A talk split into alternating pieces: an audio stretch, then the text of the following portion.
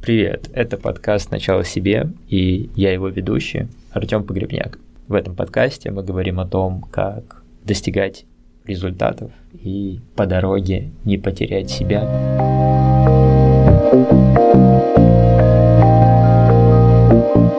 Это серия выпусков про тайм-менеджмент, и в этом эпизоде мы поговорим про отношение к тайм-менеджменту, которое помогло мне наконец-то перенять принципы управления проектами и собственными задачами так, чтобы реально что-то начало получаться.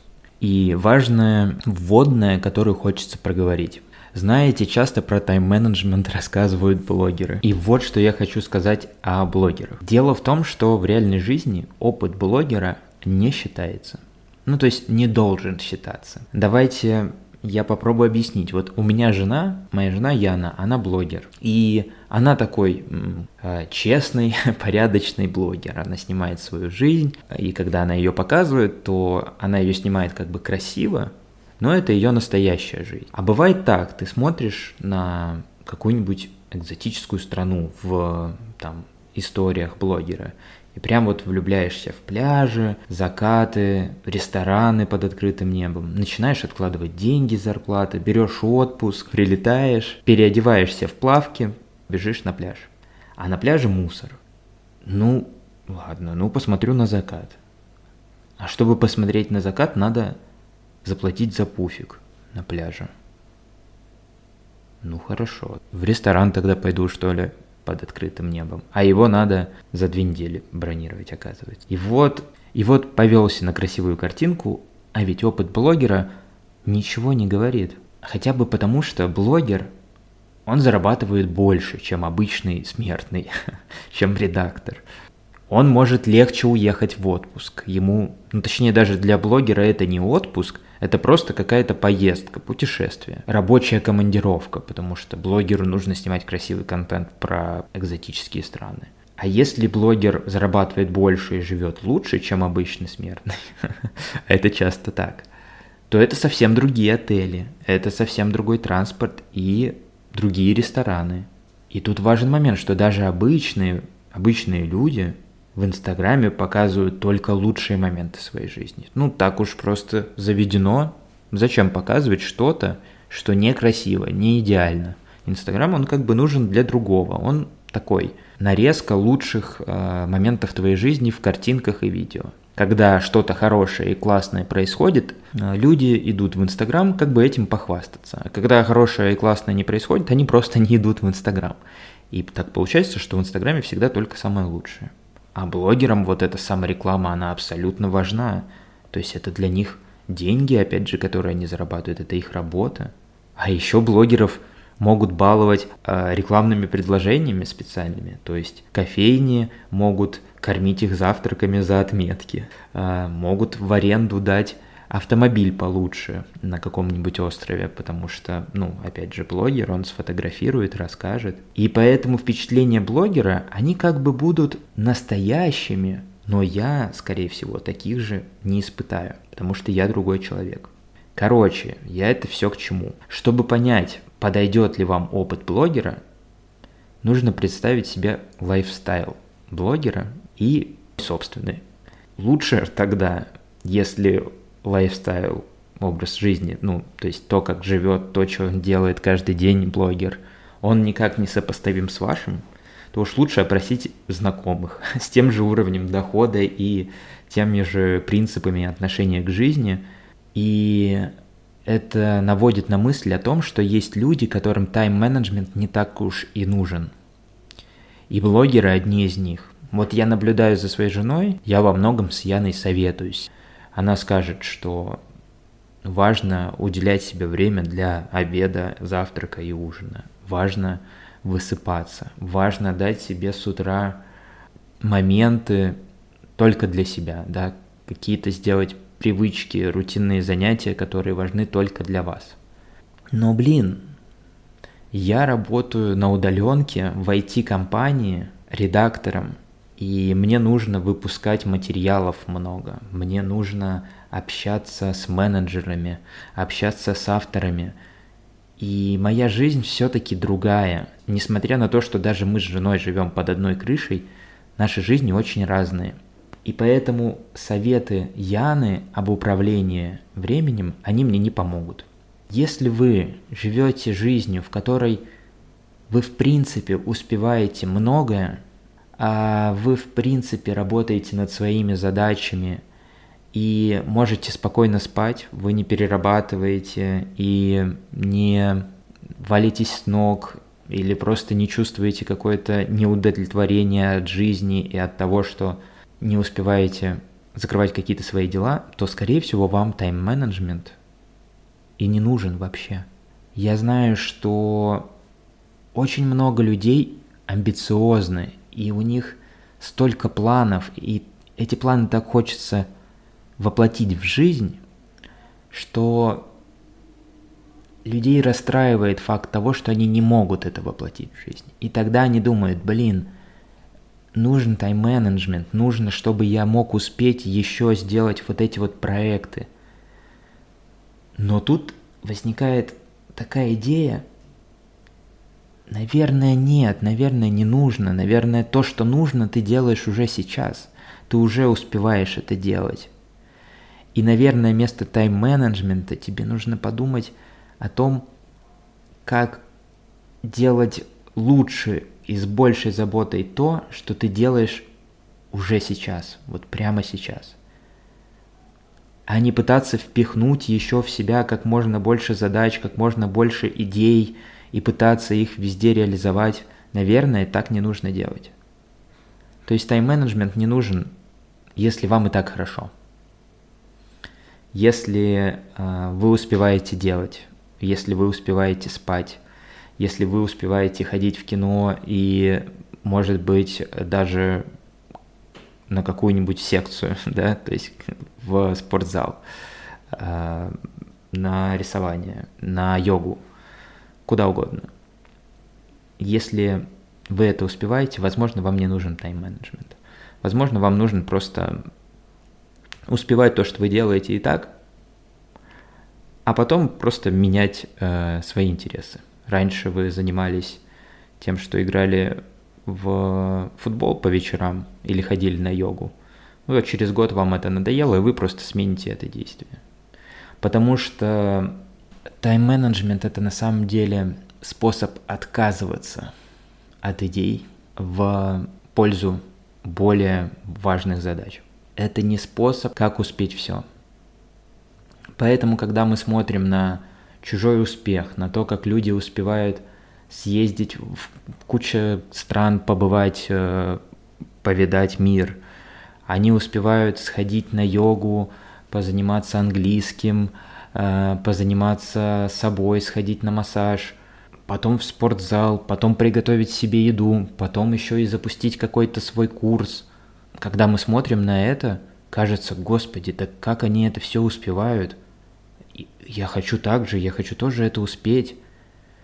Но дело в том, что мы не знаем, какой жизнью живут эти люди. Потому что, скорее всего, они не работают. То есть у них нет постоянной работы. И все, что они делают, это занимаются своим блогом, своим питанием, своими путешествиями. И им не нужно приходить на работу к десяти и уходить в шесть. А их курсы и рекламу, которую они показывают, это их способ зарабатывать. Вы хотите таким же образом зарабатывать себе на жизнь? Хотите ли вы взять на себя эти риски создания собственных продуктов? Потому что это сложная задача. Мало их создавать, так это их еще нужно продавать, нужно что-то про них рассказывать, нужно платить другим блогерам, чтобы они про это говорили. Нужно быть готовым к тому, что вы создадите курс, и его никто не купит. Это, ну, как бы совсем другая жизнь. Да, в этой жизни есть место, кажется, есть больше места тому, чтобы таким побыть гедонистом, который любит жизнь и себя.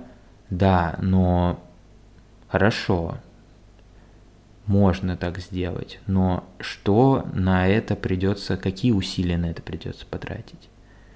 Это придется, ну то есть не получится сделать этот блог точно такой же и при этом остаться на своей работе. Не получится сделать такой же блог, если вы стесняетесь показывать себя в историях в Инстаграме или в любой другой социальной сети. И даже если вы попробуете сменить работу, стать блогером, говорить о себе, может так случиться, что блогер, который вдохновил вас на это, не знаю, ребенок богатых родителей или любовник наследницы, и ему можно вести себя так, как он хочет, ему можно быть таким эгоцентричным и думать только о себе, рассказывать про себя, тратить деньги на красивую жизнь, ну, потому что у него все в порядке, у этого человека, у него уже, он обеспечил себя, а может быть у вас не так, вот у меня не так, поэтому я не стремлюсь э, смотреть на блогеров, на красивых каких-то людей, э, успешных, которых уже все получилось, они все такие прям в Инстаграме, просто короли Инстаграма, э, хочется смотреть за ними, наблюдать, они и красивые, и спортивные обязательно, и у них всякие дорогие штуки, и куда ни посмотри, э, везде они успели, везде они добились успеха. Я не люблю смотреть на таких людей, потому что я понимаю, что я не знаю, чего им это стоило, они мне не рассказали, а если они рассказали, то это, скорее всего, был прогрев к их курсу. Вот, поэтому важная мысль этого эпизода – это подумать о себе, а как я лучше могу свою собственную жизнь улучшить, где я там в своей жизни могу найти место для новых задач и идей. И если я не могу найти место, а такое бывает очень часто, блин, такое бывает так часто, вот у меня уже просто, мне хочется столько всего еще сделать, а у меня просто, ну, нет времени на это. И я это не делаю. Потому что я знаю, что время, оно у всех одинаковое. У всех есть вот эти двадцать четыре часа в сутках. Из которых восемь там или десять часов, или шесть надо потратить на сон. И там еще там четыре часа на поесть, и еще сколько-то часов на позалипать в телефон, э, телевизор, ну, в смысле, телевизор вряд ли, в Netflix, поиграть в игры, погулять, сходить на спорт. А еще есть рабочее время, у людей еще есть рабочее время. Э, это какие-нибудь тоже там шесть часов, ну, пять часов, четыре, восемь. И где здесь успеть а, йогу? Куда, куда здесь всунуть йогу, если даже очень хочется? Куда здесь всунуть собственные курсы, собственные продукты, собственные проекты, книги? Надо от чего-то отказаться. Ну, явно не от сна, явно не от еды, явно не от прогулок. Ну, значит, вот где-то искать место в работе, стараться упорядочить свою работу, сделать ее, настроить процессы так, чтобы она меньше времени отнимала. Или попробовать сделать такие проекты собственные, чтобы они не занимали очень много вашего времени. Вот, например, этот подкаст я планировал как рассылку о тайм-менеджменте и рассылку про то, как учиться, чтобы реально запоминать. Ну, у меня не хватает времени на то, чтобы запустить эти проекты. Поэтому я придумал сделать такой подкаст и рассказать все в нем, потому что подкаст делать быстрее, чем э, создать лендинг, привести туда читателей, сделать рекламу, продвигать этот лендинг, э, писать письма, отправлять письма, смотреть за тем, чтобы у всех все работало, быть таким человеком как бы из технической поддержки, если у кого-то не пришло письмо. Вручную там идти смотреть, чтобы письмо пришло, или настраивать чат-бота в Телеграме. Ну, в общем, долго. И я понимаю, что у меня на это времени просто нет. Какой бы таск-менеджер я ни использовал, не хватит. А, все, кажется, я уже заговорился даже в этом эпизоде. О чем я хотел сказать, давайте подведем итоги.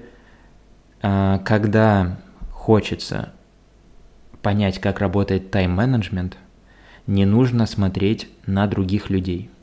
Их опыт э, того, как они управляют своими задачами, своими проектами, что они успевают и как много они успевают, он не релевантен вашему собственному опыту.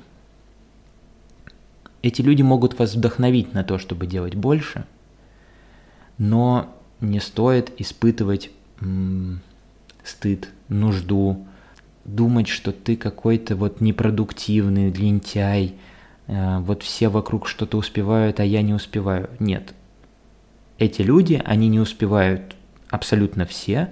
Самый даже продуктивный человек, он все равно что-то не успевает, потому что раз ты продуктивный, значит, ты много делаешь, значит, у тебя еще больше идей в голове. И ты тоже их не успеваешь воплощать.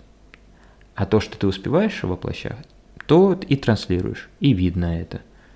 Вот, значит, эти люди, на которых мы смотрим, которые нам кажутся суперпродуктивные, они успевают вот только это. Они успевают только сходить на йогу, и только позаниматься английским, и только э, готовить себе, ходить в спортзал и фотографироваться. А другое они, значит, не успевают. Вот их как бы жизнь, вот то, что они, у них получается делать.